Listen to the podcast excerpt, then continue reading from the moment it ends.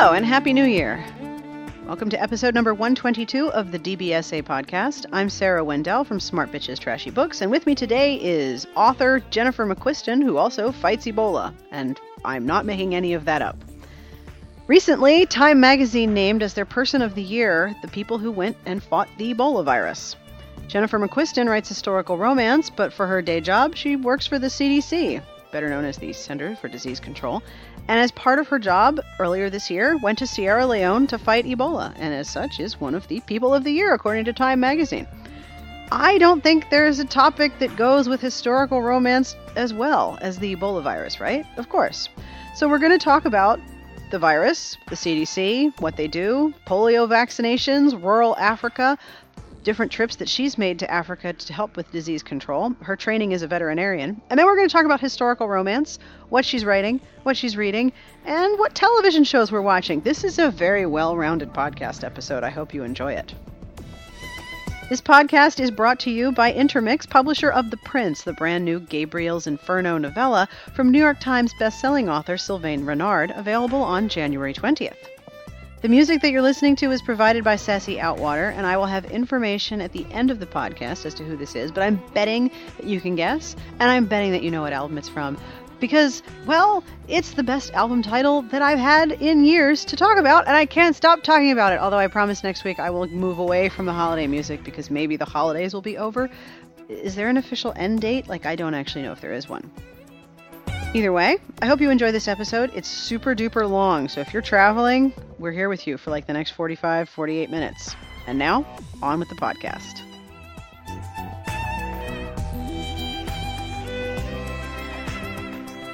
Before we get started on like, you know, the, the CDC and Ebola and things like that, I really want to start with something very important. You told your daughters you'd get a pony if you got a book deal. this I is a this is a thing that you did. This is a thing that I did. Why did you do that? Well, I grew up with horses, so I, I absolutely love, and I'm a vet, so I mean, I just love horses. But living in Atlanta, you kind of have to sell a kidney in order to have a horse here. I mean, Yeah, it's no so kidding. to- so, um, you know, my daughters were they were born horse crazy. They were begging and begging for a horse, and my husband and I were being pretty pragmatic that we just couldn't afford it. And I I almost kind of tricked him into it. I was like, "Well, what if, what if I got a book deal?" And he said, "Well, it would have to be some book deal." and um I think it was literally within a month that I, that it all kind of clicked into place, and and you know it was very tongue in cheek when we did it, but the girls heard it. They heard it, and um, the very first thing they said was, "We're getting a pony," and um, and so yeah, we we got a pony uh, three weeks later. So- Wow. And so you've had a pony now for a couple of years. Do you get to take care of your own pony since you're a veterinarian? A, a bit you know um, I, we do have a vet because you know, if we ever need a vet for something big i need one that knows the horse and stuff so we, we do use a vet but but yeah i can do some of it on my own and you know he's a pony but he's as big as a pony can be without being a horse and Right. so I, I ride him too so he he literally is for the whole family What's his name?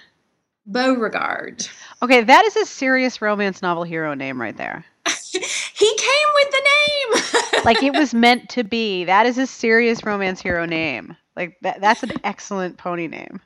yes yes and he he's a he's a he's a hero of a pony so. Excellent. So I am really excited to talk to you because um, in addition to writing romances, you do some other stuff.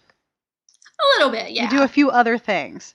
So, what exactly is your job title? And because I saw your picture online at the CDC, you had like medals and stuff. Are you in the military as well? I'm in a part of the uniform services that most people don't know about. So, Army, Navy, Air Force, Marines, they're all, all part of the uniform service.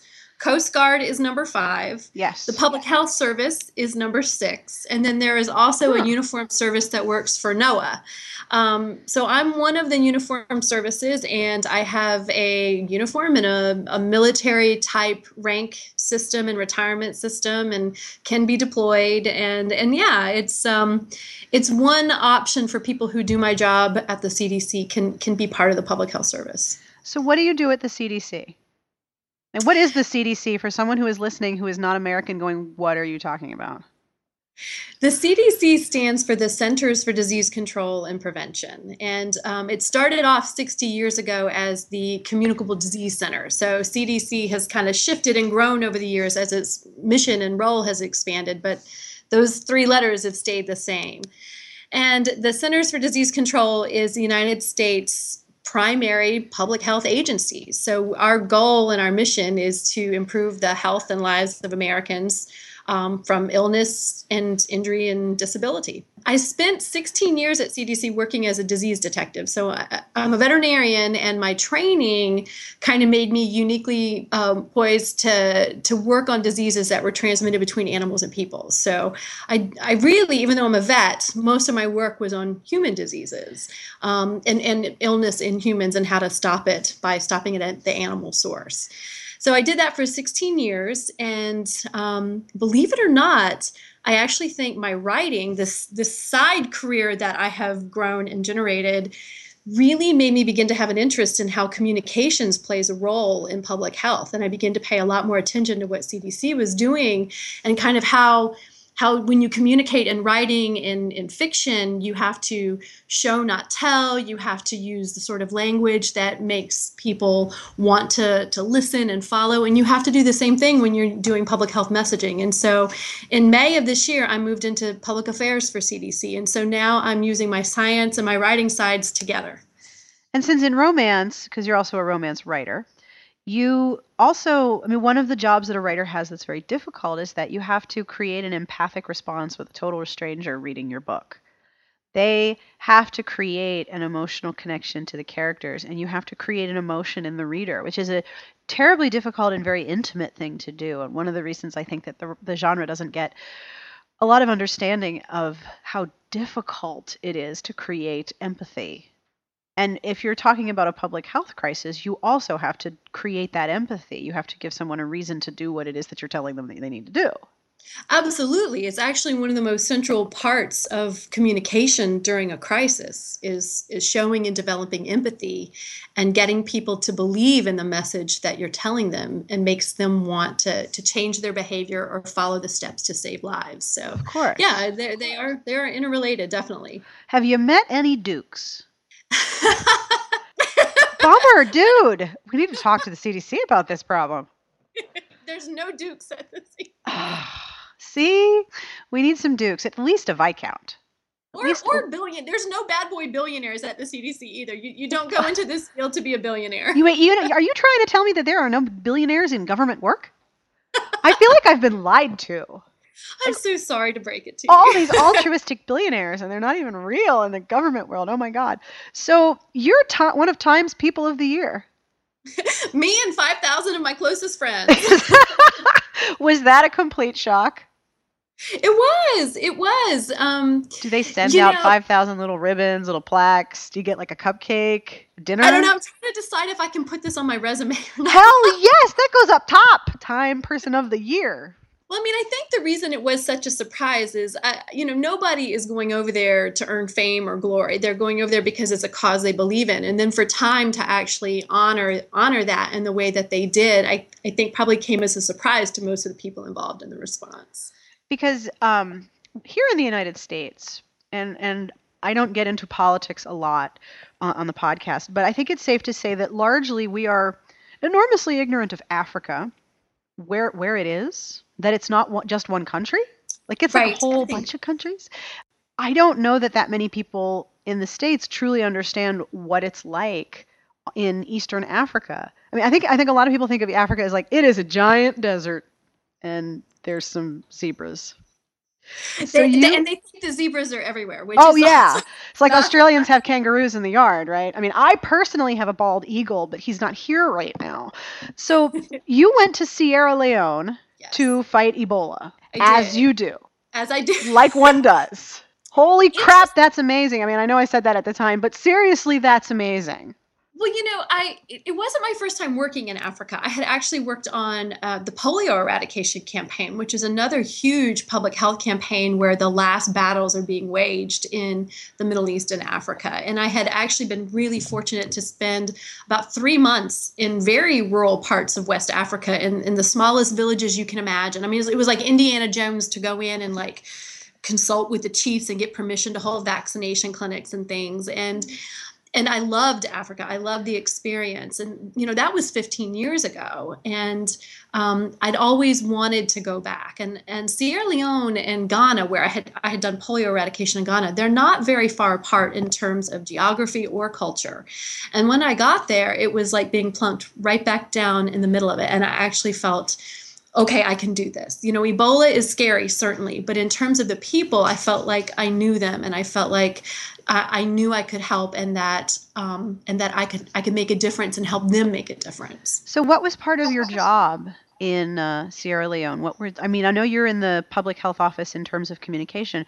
Were you setting up education programs there on how to avoid or how to help people get better? Like, what was your what was your job? in a way, I was doing a lot of that. So, my official position in Sierra Leone was I was the lead of the health communications team. And that encompassed not only developing the types of messages that that would help save lives. I mean, basically, the, this fight against Ebola is going to be won not just by building a lot of hospital beds that can hold Ebola patients, because if that's all you do, you just keep the hospitals full. What you need to do is change the behavior that are getting people sick to make them have to be in those Ebola hospitals. And so that's where the communications piece is so important. So, what my team was doing was we were working with the local media, we were lo- working with local non government organizations who had staff out in the communities and villages, and we were trying to develop the right type of campaign to change behavior.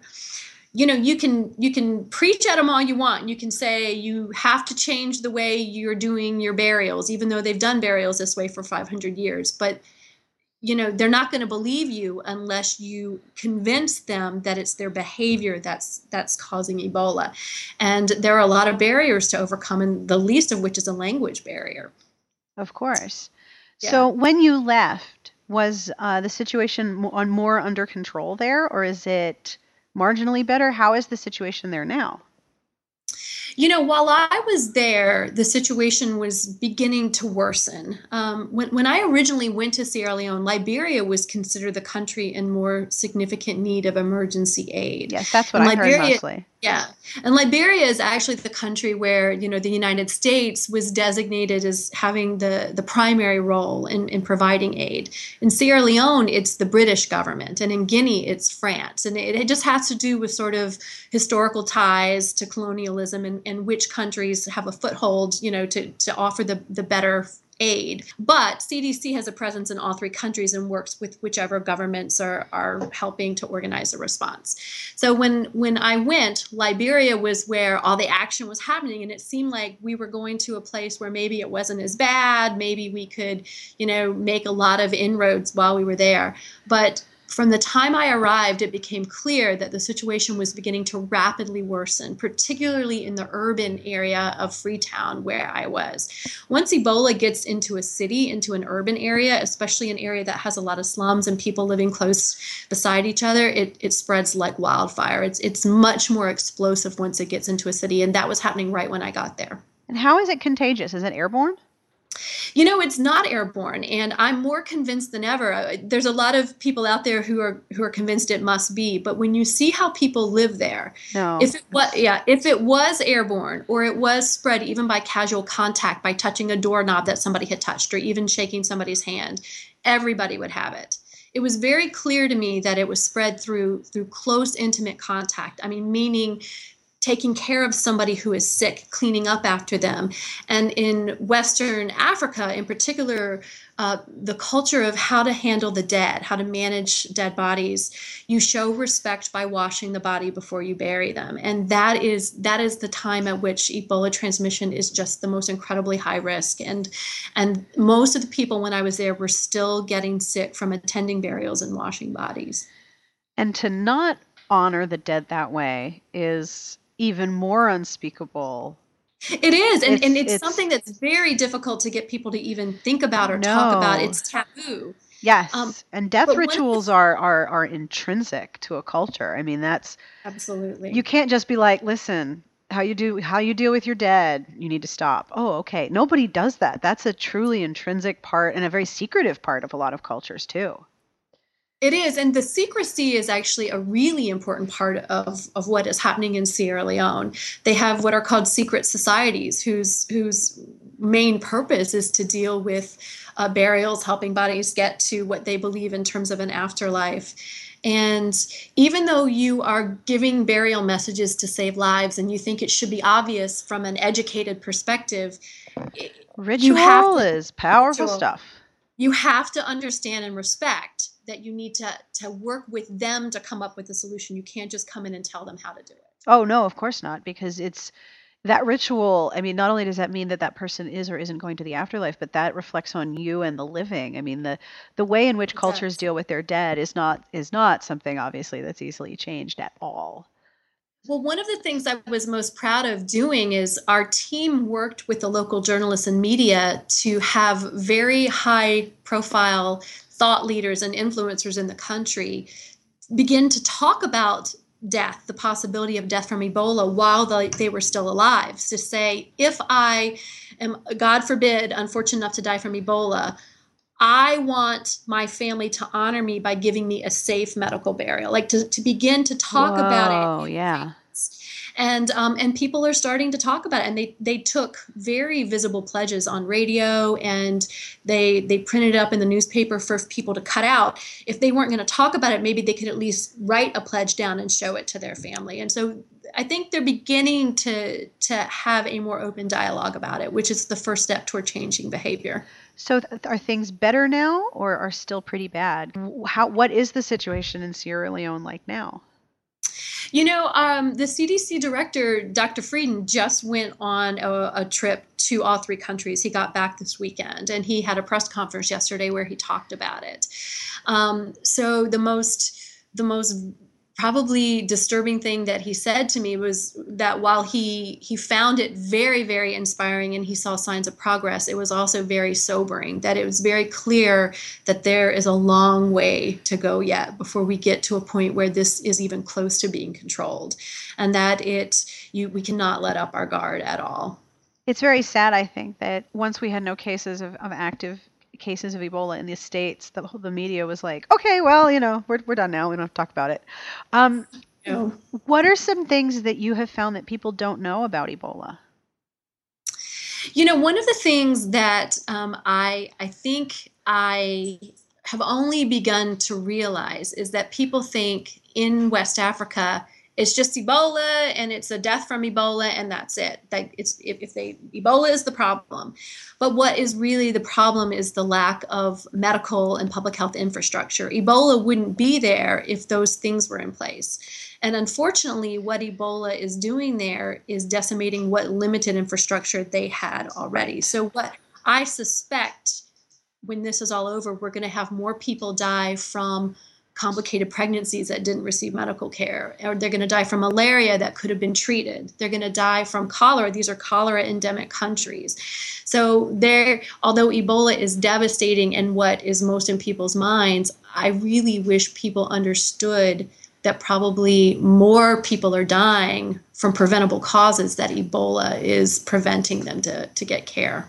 Because they don't have, the country does not have enough public health available. Well, they've, they've lost a majority of their doctors and their their healthcare staff, and what few hospitals are are open are are so careful in which patients they will accept because anybody who might have Ebola could could kill everybody on the ward. Kill everybody they, in the building. Yeah, they, in, in, a woman coming in who's pregnant with bleeding will will be turned away and she will die at home. Oh God. So, yeah. if people are curious and they want to help, what can people in the States do to help? Well, if they are of the medical professional variety, um, there there are many organizations that are actually sending healthcare workers over to, to work over there, and you don't. Ha- it's not all patient care. Some of it is in a health communications role, like I did. So, I mean, if they're of the very adventurous adventurous variety and wanted to go over, um, there are organizations. Uh, Partners in Health is one that comes to mind. Uh, the Red Cross. There, there are many uh, non government organizations out there that that might you know be open for volunteers cdc is actually running a training program to teach healthcare workers how to um, suit up and use personal protective equipment to work on an Ebola ward. And so there's a training program that they can take. Um, if they go to cdc.gov, they could find information on that.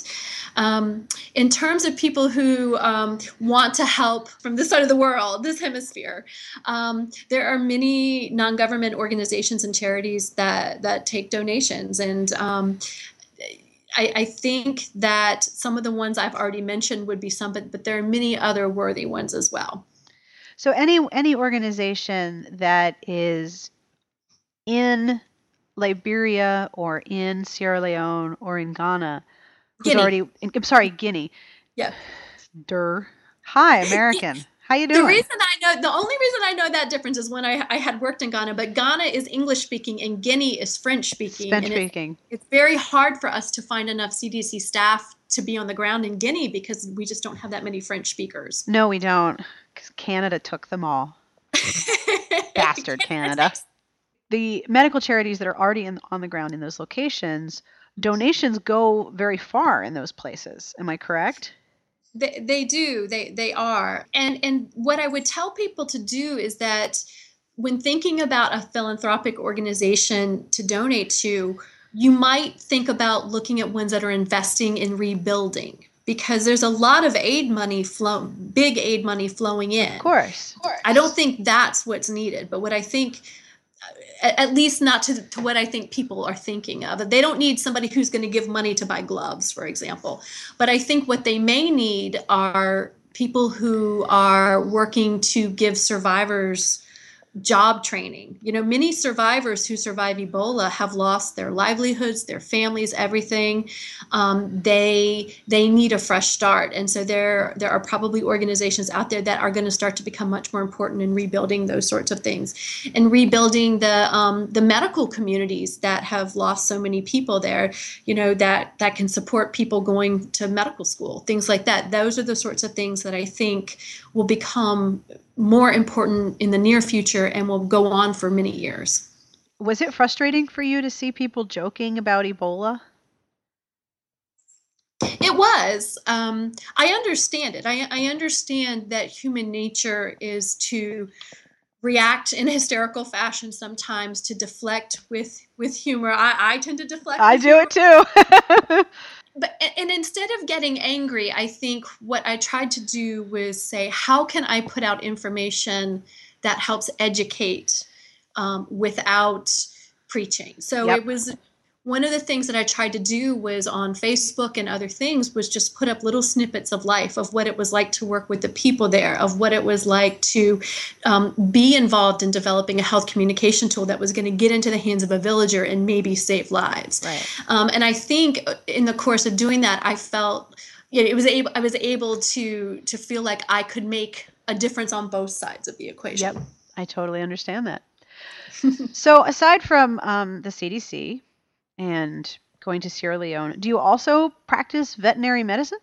No, I've never practiced clinically. I actually went straight from school. I, I got a veterinary degree, and I know you're going to roll your eyes at this. I have a master's degree in molecular biology. And so I took those two things and immediately went into CDC to train to do this sort of work. They have a program called the Epidemic Intelligence Service. And so if somebody asked me to spay their cat right now, I would laugh. I would be, I would be. My mom calls me up all the time and she says, "Listen, the cat isn't doing well." I said, "You need to call the vet." She's like, "I just did." you know, I am fortunate, and even though I never practiced clinically, some of the pieces of my job when I was a disease detective did let me chase dogs on Indian reservations and you know treat them for ticks and do do some basic veterinary work. Um, so I, I've never felt like like I I didn't get that piece of my life in play. And you have a pony. And I have a pony. And I have two dogs and three cats and various and sundry crustaceans and fish. So I, I, definitely, I definitely put it to some use. And you know, there was this time, you know, when you live in Atlanta, rats in your basement are a possibility just living in a city and my husband at one point when we had rats said that i had to put my veterinary education to use and trap the rats because i was the one who knew how to handle animals so honey you're on rat patrol I, and and that is what i did nice I, I have complete empathy because I have two dogs and two cats. I used to have three, but we had to put one to sleep in October. And I'm sitting next to the fish tank. So, like you, I have a food chain but I am not making any promises of ponies to my children because no. Well, go no. get them. Go put them on. I will. I will talk. I will do it for you. I will promise them a pony on your behalf. Children, this this nice lady on the internet would like to promise you a pony. No, that that never ends badly. No, that'll never be a problem. So, since we've talked about um, heavy hitting things like you know Ebola, African medical infrastructure, we should talk about romance novels now. Because those two things like i mean do you ever have a moment where you're like wow those things don't match up at all some yes yes. And uh, many times it's when i'm talking to other people who point out how odd how oddly those two things knock up against each other. And and then i'm like yeah I, I guess that is kind of weird but it's just me so Hey, it's your brain. You do whatever you want with your brain. I know my brain is yeah, and the, and and it's not like I have divided brain. They're they're very like they just really are interlaced. so So you have a new book coming out. I do. I have a, a, novella coming out the end of January, and I have uh, the first book in my new series coming out the end of February. So the novella is just a fun little, um, it's just a fun little story that wraps up some of the loose character ends that were left over from my first series. So my first book was What Happens in Scotland. You'll remember that that one got the D review on your on Smart Bitches and Trashy. Yes, because yes, Elsie gets shit done she does she does but um but it's uh it you know that was a really polarizing book. People either loved it or they hated it but it generated a lot of talk. And so i had a lot of um a lot of readers say you know what? William the character william really needs his own story. He was the older brother of the the hero in that book. And then i had a lot of readers write in from summer is for lovers who loved the sister of the the heroine in that book. And both of them are kind of feisty with their own ways of doing things. And i thought what would happen if i paired those those two up? And so they get their own little quick romance and it's called her highland and um, the the main character is Penelope, and she is, you know, really um, one of the first female reporters uh, at the time. She's just beginning to to kind of find her way in a very male dominated world. It's set in the 1840s, and she comes to Scotland to report on the, the the Highland Games that they're organizing. So Highland Games have been around for a very long time, and um, in the 1840s, many of the the clans were beginning to resurrect them for tourism purposes, and so um, they they have invited her to come up and cover the games. And William is in charge of the games. And when they meet, sparks fly in in odd ways and he is very tongue tied around her and she thinks he's a bumbling idiot and maybe the bigger story. So that's oh. kind of the setup for her highland fling. Is there any caber tossing in a literal or euphemistic sense? Yes and yes. Yes! Excellent. I am pleased. I can think of no reason why women throughout many, many historical generations wouldn't would be interested in watching a bunch of guys in kilts throw things. I mean, who yeah. who who who's who doesn't think that's a good idea? Men have always tried to figure out who has the bigger stick, and they yeah. just the, the caber toss is like the absolute manifestation of that. So now um, the the first book in my new series is called Diary of an Accidental Wallflower. That comes out the end of February. Yep. And the setup for this book is basically um, a, a society girl, a perfect. She seems to be a perfect society girl. She's got her sights set on uh, a future duke. This is the first future duke I've ever written. I, am usually not a, a, dukish sort of writer, um, but she thinks she thinks she she thinks she has figured out where her life is going and um, she has a group of friends that has a very mean girls feel to it. Um, and she always feels a little bit like oh i have to watch my guard around them.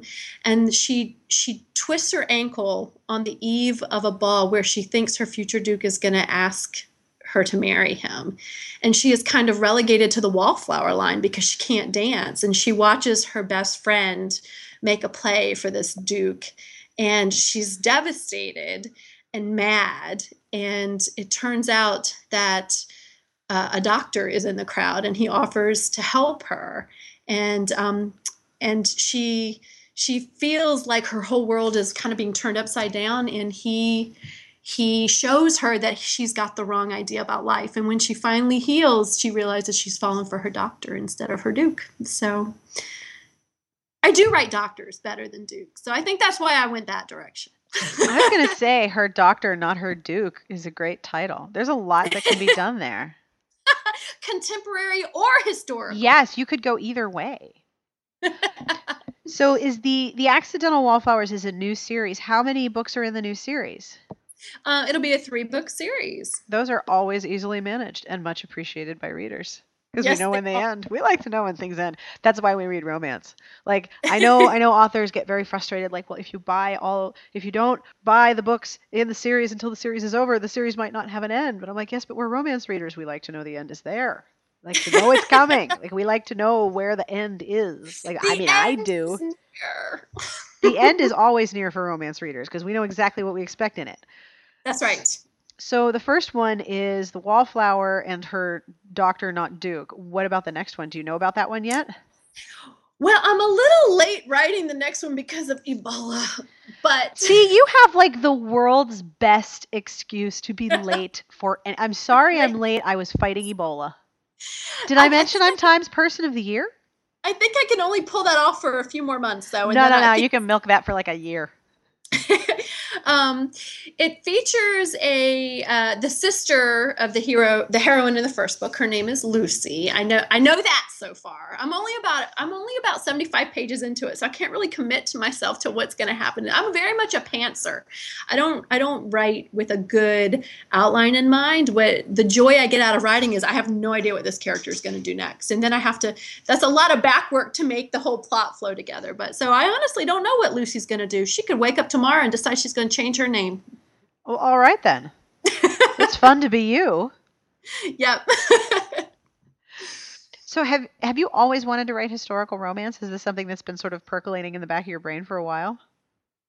You know, I I don't think so. I always read them. Like they were always my absolute favorite genre to steal from my mom's room and hide under the bed and read. Like I that was what I did. Um, and when I grew up, grew up and, and was in graduate school, it was the book I always took with me whenever I got a spare moment. And I would hide the cover so everybody would think I was still, you know, studying my anatomy. Um, and then when I, there was, I went through a period where I didn't read much at all. When I had small kids and I was so busy with with work at the CDC, and then suddenly my my five year old went off to kindergarten. Like, and I was like, "Isn't it amazing?" Holy crap, I have so much free time. and I really don't have much free time, but it seemed like I had a lot of free time.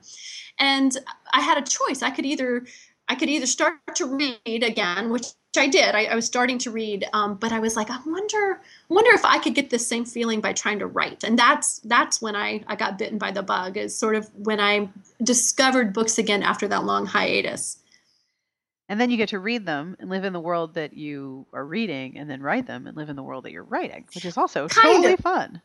Totally fun. You know um, the high i get from creating the world and the characters is so different than than just i do get a high out of reading really good characters but it's a very different thing to create your own.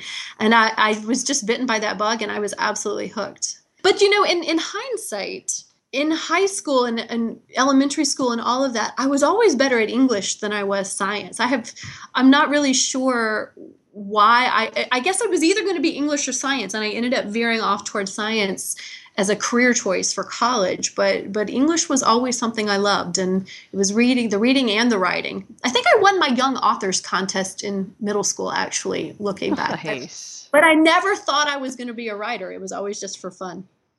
So, what are you reading right now that you've been really enjoying? Are there any books you want to talk about that you've really liked?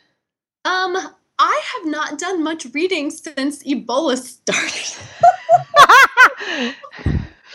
Please Um, excuse Jennifer. She's been fighting Ebola. She's been fighting Ebola. You know, I have a very wide it was a long ass flight. What were you doing? I was reading. I was reading Ebola. Let me tell you. I can do it this way. I can. I can tell you what is on my Nook app Ooh. for what I have been reading. So do you get um do you get copies of Avon books from other Avon authors? Like do they do they hook you up with free things to read? No, how Oh, do they need- get a piece of that? Oh dude, seriously. no, I don't. They need to do like a like a author book exchange. Okay, so one of my favorite books that I read this year um, was The Rosie Project. I like that one a lot. That was a very good book. I read an awesome historical fiction novel called Mrs. Poe by Lynn Cullen, which is fantastic. Oh, I got a copy of that. That was It's uh, historical really fiction good. about Edgar Allan Poe's wife. Actually, Or- it's not about his about his lover. And and Mrs. Poe is a secondary character, a very prominent secondary character in the book. Oh, I'm reading Sarah MacLean's Never Judge a Lady by her cover right now. Nice. You Uh, and everyone at NPR. Everybody, I know that was hysterical. Um, I I finished Joanna Bourne's The Rogue Spy. Oh, did you like it? I did like it. She's an amazing writer. It's like she's she's one of those writers where I think she's working in centimeter increments. Like each word is very careful and deliberate, and each each scene is created by centimeters. It's not like I you know here is a giant spoon of backstory. It's like no piece, piece, piece, piece, piece, piece. There's not a word in any of her books that wasn't very carefully put there and and Yes. meant and mean something. No, I would agree. And then I feel bad for being like I must read faster. No, you should not read faster. Do not do not give in to that temptation. Slow down. Also on here is a is Cara McKenna. Her best laid plans. When you when you want something a little spicier, I, I enjoyed that. I, I believe my husband also enjoyed. I've got him hooked on her. Really? That's so awesome. I actually sat beside her at RWA um, signing, McQuiston, got a- McKenna. and I that makes yeah, sense. and I got a picture of us and sent it to my husband. He's like, "Oh my god!" what else? Oh, Tessa Dare's, Any Duchess Will Do. I think I was a little late reading that one. it's still So- wonderful. I have I I don't let myself b- read books very far in advance because if I read a book and I get really excited about it, I have a terrible memory, and I'm not going to remember to to like talk about it when the book comes out. But if I talk Yeah. about it when before the book is out, everyone on my website is like, "I hate you. I can't buy this. Shut up." Because you're so excited and I can't go buy it. And really, one of the major goals I think of a lot of book bloggers is to to to feel as if we are not alone in our poor impulse control when it comes to book buying. So I want to be able to say this book is amazing and have people go, "Oh my god, I just bought it." So I haven't been allowing myself to read the new Tessa Dare because it comes out next week. Now I am allowed to read it. Like I have a chart where I tell myself, "Not until here, not until here, not until here." So I know that there are a lot of uh, publishers and writers and publicists, especially. I know right now Pam Jaffe, if she's listening, is like gnashing her teeth because advanced word is so important.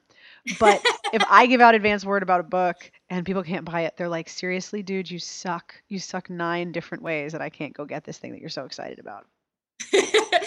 I think that is understandable because part of your job as a blogger is to connect with the readers. And, Yes. and not pissing them off might be an important part of it. Yeah, you know, not making people mad that they can't get this book I'm so excited about. And I know Elise, who reviews for me, is a huge fan of yours. Oh, she believe it or not, I loved her review. Even the bad review, I loved it. I thought it was the funniest thing. so I'm a fan of hers too. oh, I will tell her that because it's, you know, when you're just starting out writing reviews, writing a negative review and explaining why you didn't like a book is really difficult. But your first book actually did something really, really good. You don't, you don't want to write a book that makes people go, eh, those were some words. Yeah, No. you don't want to meh. First Well, that was so- a book. So if you have people going, "Oh my god, that was amazing," and then you have people going, "No, that was not so good," then people are going to roll up and be like, "Oh, well, where do I fall in this? What, what's my opinion?" And you get more readers because they want to know where they fall on the the line of, you know, yay or nay. Meh is hard to articulate and it's not very inspiring. So you did exactly what you needed to do. Good job. Yay! No meh for me. No meh for you. And then you wrote bathing huts, which was really cool. I did. I did. I, I I would like one of those in my backyard. I think I they they're very cool. Um, just to think about kind of their purpose was to hide women but give them a chance to be free like but but the, they're just just they're kind of also kind of disgusting to think about that all those women in there Just sitting in a box. sitting in a box yeah with the, being ready to smash to bits by the waves yeah it's just very odd humans are weird Humans are really weird. It's humans are very very strange. But yet, I have a love for I have a whole category actually on the site, historical but not in a ballroom. I love Oh, nice. historicals that are way outside the ballroom that go elsewhere. So you wrote in Brighton and you've written up in Gretna Green, so you've written way out of the ballroom. I did. I wrote way. and, Um, so, Diary of an Accidental Wallflower is my first book that involves a ballroom, and then I immediately take her out. Good plan. Also a good plan. Because the one of the things that um, I've been listening to Courtney Milan talk about a lot is how a lot of good writing in every genre relies on good world building. And when you're writing historicals, it's very easy to rely on the predetermined knowledge of the reader. If they're a historical reader, they know what a ballroom looks like, what a ball gown looks like, what all these different parts are, and what parts they play. So when you take a historical character and you place her in a setting that is completely unfamiliar to the reader, the job of world building falls on you, which makes it challenging. But then, like you said, when you get to create a world in your head, it's very rewarding and it's very fun. It- to me, that's the fun piece of it. If if the, the world building is part of the rush, I think I, I get out of it. Um, yes. And in most places, I'm trying to build and craft a world I've not personally visited. I've been to Scotland, but the town I created for what happens in Scotland was made up in my head. It was an amalgamation of many different places. So, Yeah. yeah, that I don't know. It it appeals to the creative side of a writer, I would say. Well, let me ask you a question. Uh, with with all the work you do on on the blog and with writing now, how much TV are you writing? Are you watching? Television? Yeah. Not a lot, but I have a couple programs that I'm seriously into. Why? that- No, no. To me, that that was my turning point. Was when we gave up TV as a family. Is when I feel like my head started to get more involved in creative thinking rather Oh. than investing it in somebody else's world. I I suddenly was like investing it in my own, and so Oh, I just totally. I'm very curious when I ask other writers, you know. If, if TV is a positive influence on creativity for them, or if for me it was a drain, but I, I think everybody's different. It's it's a little it's a little both. It depends on what it is. Like I hardly watch any television because I don't actually trust television writers to to know where the ending is. They don't actually want an end. They want syndication. They want 500 episodes. they need eight more conflicts and they want to get renewed. And so I don't trust them to actually wrap up a story in a logical way or not to invent conflict that portrays the characters that that has them do things that are out of character just in service for another four episodes of whatever. And I'm very, very hesitant to get involved in new shows. But this year there are three shows that I love for completely separate reasons. Um, Jane the Virgin on the CW will blow your mind with how good it is in the way it portrays women. Okay, It is Jane the Virgin. Jane the Virgin. It's on the CW. It is a American adaptation of a Mexican telenovela called Juana la Virgen. It is about a young woman who is um, going through college and she works at a hotel. She is the daughter of a teen mother and and has been raised by her mother and her super religious grandmother. But she has been uh, she has been very clear that she's going to remain a virgin. She goes to get a routine Pap smear and she ends up getting uh, accidentally artificially inseminated. Ah! Yeah, I've you know, heard of this. I have heard of this show. It is amazing. And so she's pregnant and a virgin, and she has a fiance who's a cop. The the father of the child ends up being the boss of the hotel where she works at, who is someone that she once knew and kissed when she was like 15 years old. So there's all these interconnected things. But the greatest thing about it is that the writers do not allow the women to be just one thing. Like her mom is pretty promiscuous. Her mom likes to have sex, but her mom doesn't see that as a flaw. And even though her grandmother sort of shames her mother about her behavior sometimes, they also know that um, the mother, Xiomara, has made a lot of decisions to take care of Jane and to protect Jane. And part of sometimes her behavior was part of that. And so no one is just one thing in this show. The, the, the, female characters are, I mean, even my husband, who's like, I don't like the concept. I don't care. I, I don't like the, the, the soap opera ness. This is so well written. I can't stop watching. It's so good. It's like the, it's, it's amazing. The other thing that will blow your mind is Miss Fisher's murder mysteries. I have not heard of this one. Oh my gosh. What this, is it? This is on Netflix, season one and Okay. season two. Season three is about to start. This is an Australian mystery series. It is set in Melbourne in the 20s. The Oh, cost wow. the costumes will make you just want to die. Okay, it's called Mrs. Fisher's Miss Fisher's Murder Mysteries. Murder Mysteries. And okay. it is based on a book called uh, that's based on the Phryne Fisher Mysteries by L- L- Greenwood. I think it's Leslie Greenwood. They are um, all set in Melbourne in the 20s, but the television show has this wonderful slow burn sexual attention or sexual attraction, which is the best kind. Phryne Fisher is an a, a, total hedonist. She grew up really poor, and then fro- from some fluke, her parents and her father inherited a title and all of this money, so she is very, very well off. I think maybe the gross national product of Australia went into the costume budget for this show. It is that good. Like it is it is incredible. And the, the the the characters are so so good and it's historical in a setting that we're just getting a little bit of in the romance world like we're just starting to get towards the 20s. And Yeah. so it it fits. It fits really well because there's those same sexual tensions but the you know there's that sexual tension of i shouldn't be doing this they the, i shouldn't be sexually curious i shouldn't be sexually sexually explorative and then there's this huge hedonistic side to the 20s that comes Oh, up against that so good and then the other thing that's really good is um one of the Virgin, oh the librarians on tnt You know, I watched the trailer for that this morning to to see if I could inv- if I'm if I have this much time, is that Is something that I'm something you wanna watch? So it's got Noah Wyle in it, right? off and on he's a recurring character. He's back in next week's episode. We've been recapping and reviewing them.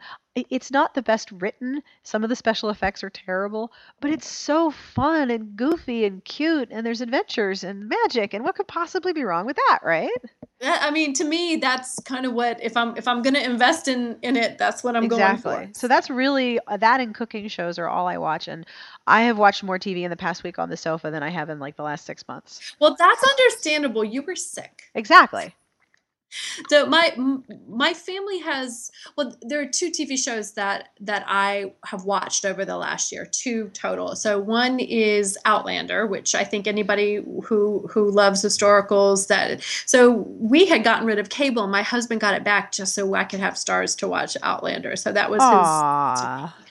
Um, and then my family has a Wednesday night date every night at eight o'clock to watch Survivor, which we have watched since its inception, and which I swear I am going on one day. oh that would be amazing I would love to. I've, I've tried, I applied actually, but CDC, I can't get, you need a really big chunk of time often. In the public health service, they don't let you take leave without pay. So has to wait till I retire. but I want to go on. You should totally go on. Have you read Jessica Clare's contemporary romance series that's based on Survivor? No. Oh, it's the it's the Games series by Jessica Clare, C L A R E. She it self-published them. I think the first one might be free right now, but there's one that's based on like a Survivor clone. Okay. Like- I will check her out. If you like contemporary, you would like that because it's all uh, reality TV shows, especially Survivor. I like everything. All right. I will check her out. And that is all for this week's podcast. I want to thank Jennifer McQuiston for fighting Ebola and doing an interview with me so we could talk about Ebola and historical romance and TV shows. Because those things all go together perfectly, right? Of course they do. This podcast was brought to you by Intermix, publisher of The Prince, the brand new Gabriel's Inferno novella from New York Times bestselling author Sylvain Reynard, available for download on January 20th. The music that you are listening to is provided by Sassy Outwater. You can find her on Twitter as Sassy Outwater. This is a Adeste Fideles. I promise I will move on to some other more awesomer music, but it's almost the very tail end of the holiday season. I mean, when do Christmas trees come down? I mean, they went up in September. Do they sort of hang out until January 10th or something? Either way, I'm sure you recognize this melody. This is Favorite Things, originally composed by Rodgers and Hammerstein for the 1959 musical The Sound of Music, performed by the Deviations Project. And do you have ideas for your our next podcast? Do you have a TV show you think you should be watching? Books to recommend? Ideas, suggestions, feedback, questions? All of these things you can email us at sbjpodcast at gmail.com. In fact, it's awesome when you email us, so I hope that you do. But in the meantime, on behalf of Jennifer McQuiston, Jane, and myself, we wish you the very best of reading. Have a great weekend.